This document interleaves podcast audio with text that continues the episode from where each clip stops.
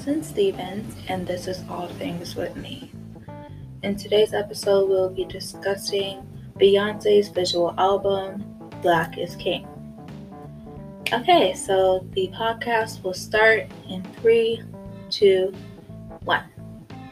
So, before we get into like the little comments that everybody had about it and get into why I like this so much, I would like to talk about the name because I don't know why the name is so controversial, but the name is controversial to some people. Some people find it racist, and I just want to explain it. Um, the name is purely out of black pride. It has nothing to do with superiority, it has nothing to do with the the feeling of we're superior to somebody else, which is basically superiority, but it just has everything to do with pride, especially after years of us not feeling good about being black. Um, especially in these times, I think it's very good to have the black pride. So, yeah, that was basically it. It has nothing to do with like any other race or ethnicity. Um, and it could also come from because these are just my own little I guess conspiracy theories on why the name is Black is King. Um, it also has a lot to do with the setting of the actual cartoon Lion King, the actual movie, and the album, um, Beyonce's album, which she is basing the whole visual album um, off of, which is African because Lion King, the setting is Africa, and in Beyonce's album, most of the artists that are on her album as like featured artists, they are from different African countries, and also there is heavy African beats in there, Af- um, Afro beats in there. So I mean, it could also have something to do with that, but I don't think Beyonce was trying to make it seem like black is better. It's just that we, a lot of the times as black people, we need to be almost reminded of our pride and what what we should be proud of of being black and where we came from. So we all came from Africa.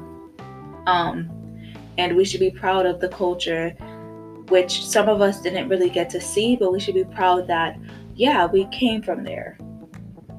Like history goes way back and we came from there. So that was basically black is king.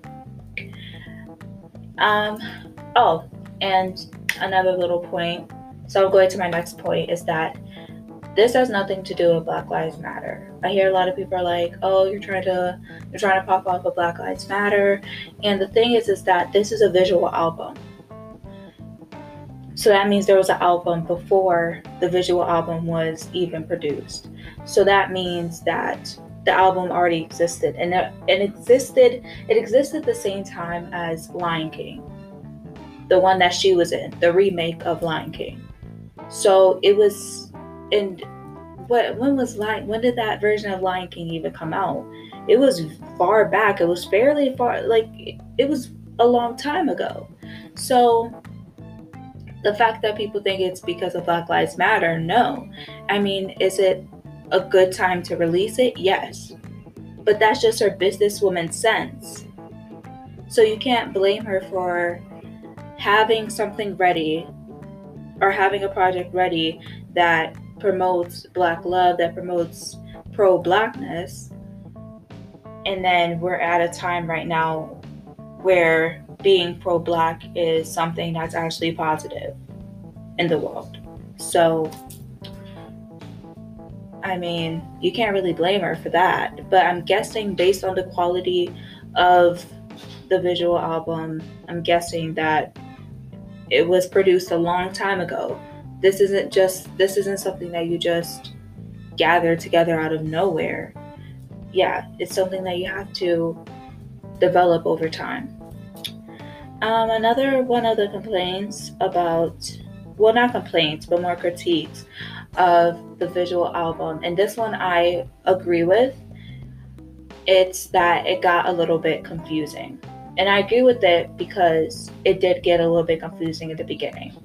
And it's because I feel like um, in our society, uh, especially when it comes to filmmaking, we aren't used to visuals. We act like we are used to visuals, but we really aren't. We're used to people telling us. And if we don't see the visuals in the beginning, so like if we're watching a show and you see something like a visual cue, if you don't get that in the beginning, they will just explain it later on in dialogue later on in the later on the show or movie. So it's always given to us. So we never use our eyes to actually tell the story. And I that's why I kind of like this visual album. And plus people are talking about plots, people are talking about character development. I'm like, what? Do you guys not realize what this is? This is a visual album. Um, visually, it's very aesthetically pleasing. A lot of the times, people who actually do films like movies and cinema, they they focus more on the aesthetic than the plot. And that in that sense, no. I feel like a plot, character development, um, and stuff like that.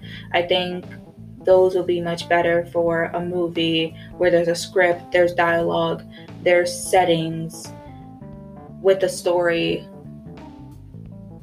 you know, what a regular movie is.